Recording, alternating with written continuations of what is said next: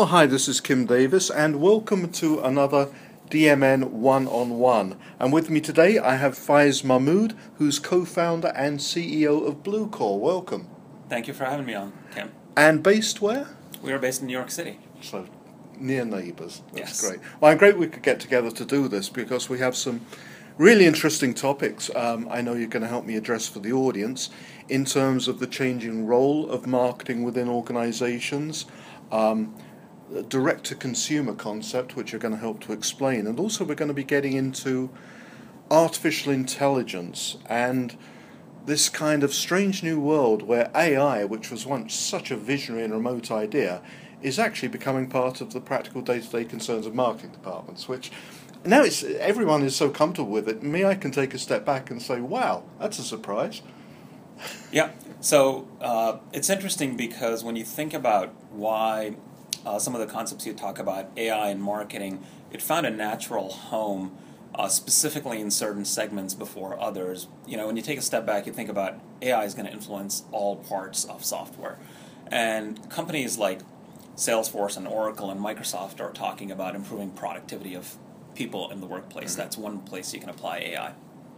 In marketing, however, there's a whole new opportunity with direct to consumer uh, brands and retailers. You think about Nike that wants to have a direct con- connection to their consumers through their online channels and their own stores. They're opening one of their flagship stores on Fifth Avenue now, right? Oh, so, yes. so you think about that change.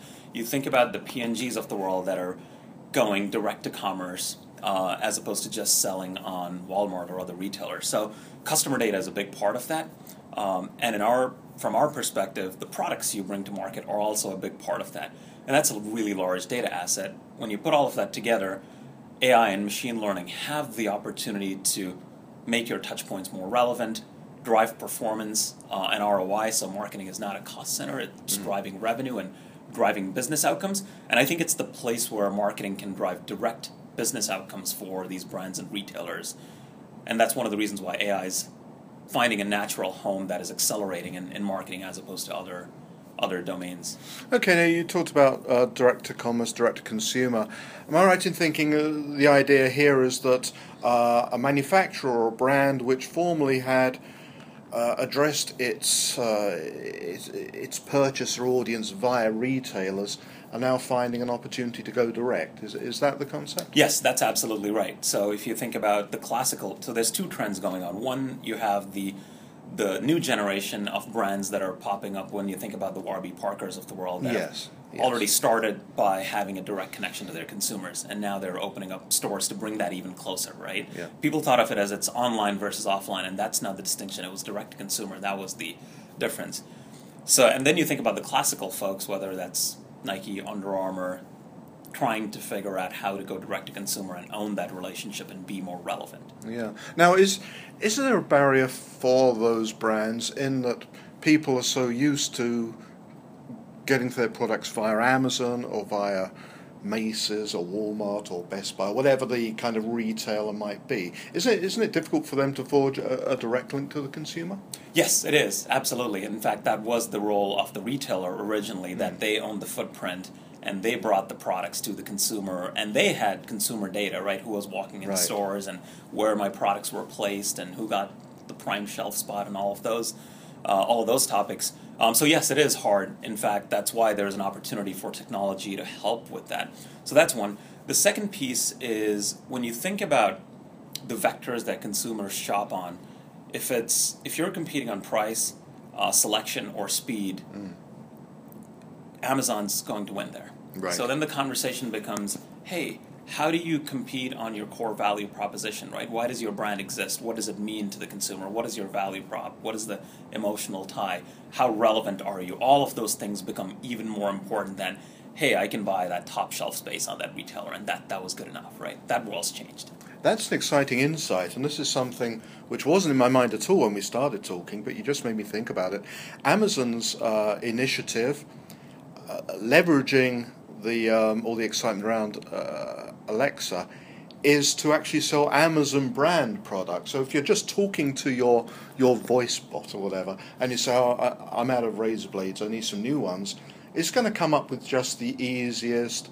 uh, best value proposition, which is these days going to be an Amazon, I can't remember they call it, Amazon special or Amazon own label in effect. And that's another reason that it, there must be an incentive here for brands to say, hey, we have a whole brand proposition which you should consider. It's not just a matter of getting this product generically from just anyone. That's absolutely right, which is why you see, you know, when, when a product works really, really well, and if it's commodity, you know, Amazon's going to make a battery that's Yeah. their own. Yeah, and they are. Yeah. That's that's amazing.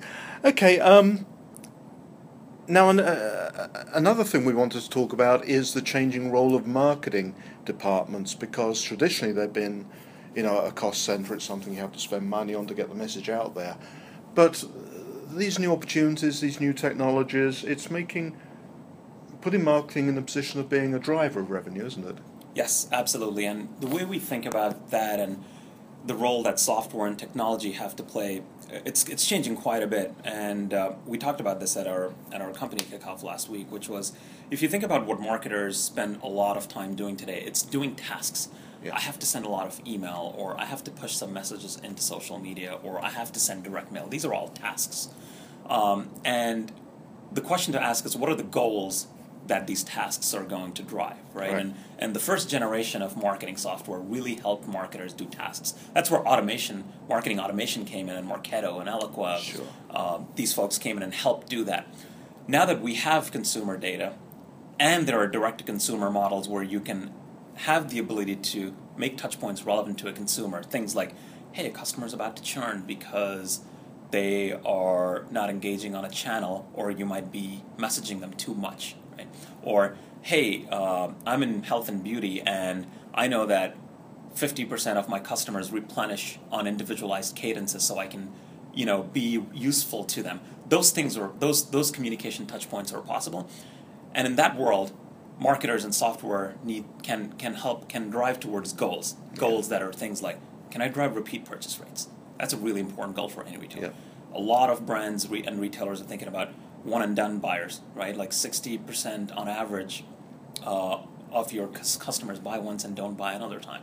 Yeah. So, you know, think AI can help you solve things like what is the best first product for that customer should buy so they're a long time customer, right? Not just any product, right? It may not be a good thing if somebody comes and buys that first pair of inexpensive socks from you. It may not be the best representation of your brand. So AI can help solve that, right? What is the second best purchase? So this is where marketing's and marketing and CMOs and marketing software have an important role to play along with the CEO and even the CFO to help become more efficient and more profitable.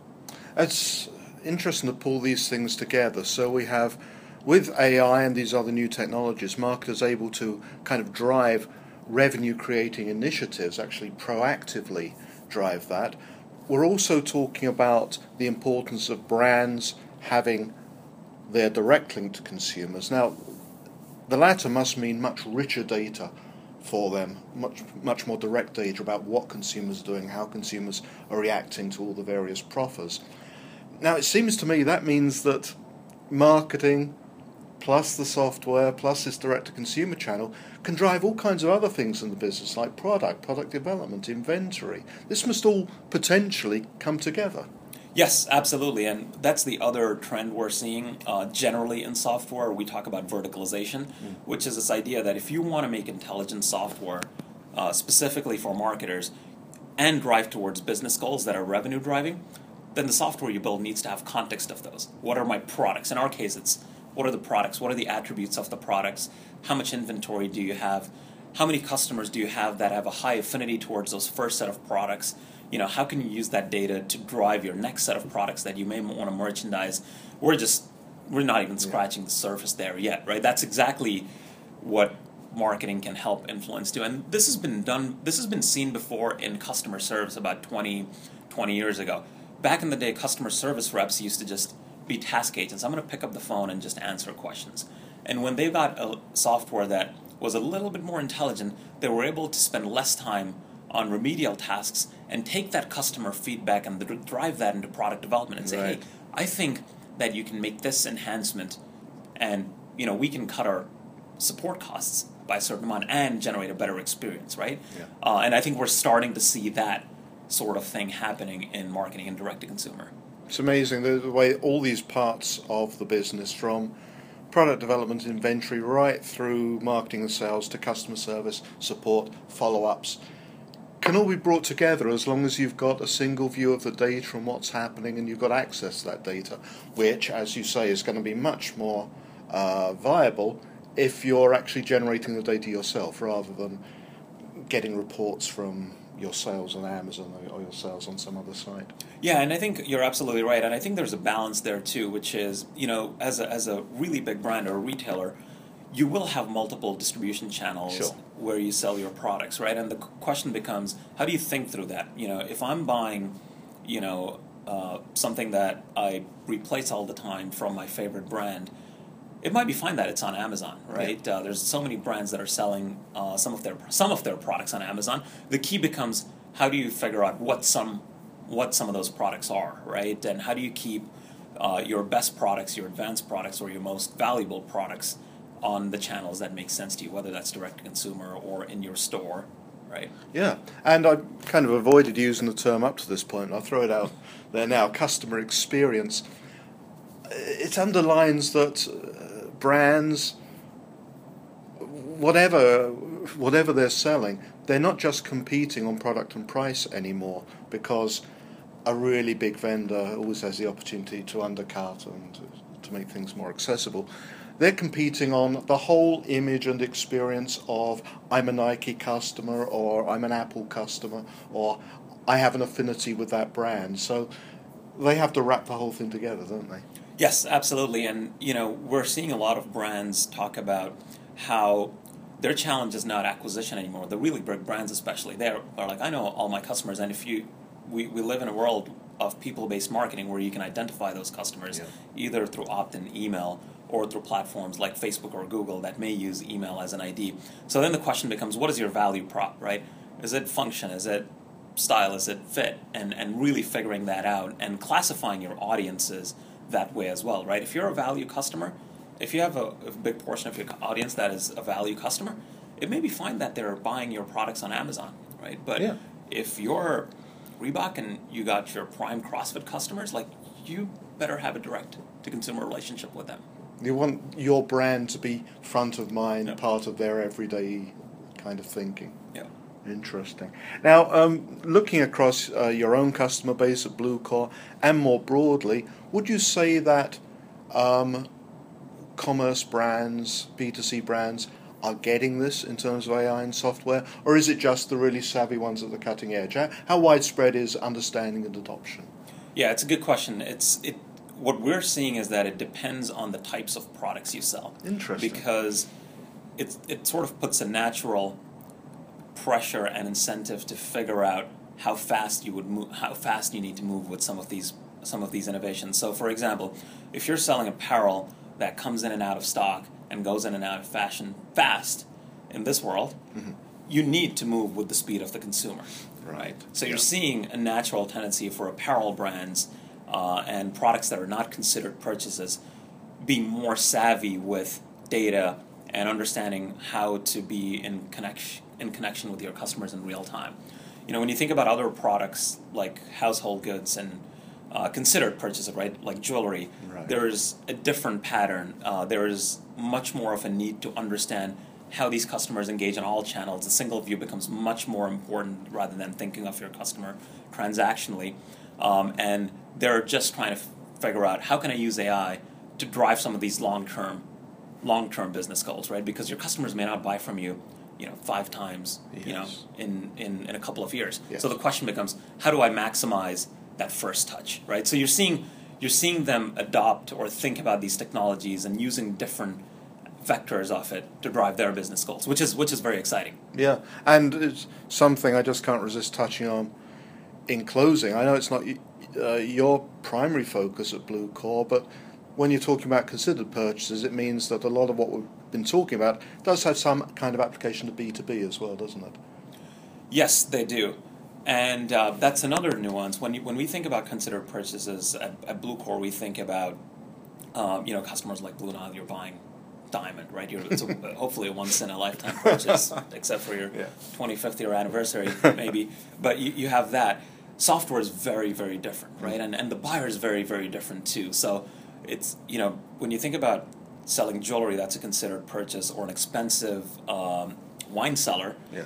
it's still direct to a consumer. There's one, maybe two people that are involved in making that decision. Not a whole the AI, yeah. the AI and the machine Yeah. learning that drives that is very different than buying a product from Microsoft, right? Which Okay. you know we don't we don't do, and and it's because again, vertical. There's a need to specialize in the product catalog and the verticals to drive that. Okay, Fayez, uh, great insights there. You've given us a lot to think about. Thank you very much for joining us. Thank you for having me, Kim. And uh, check us out for the next one on one.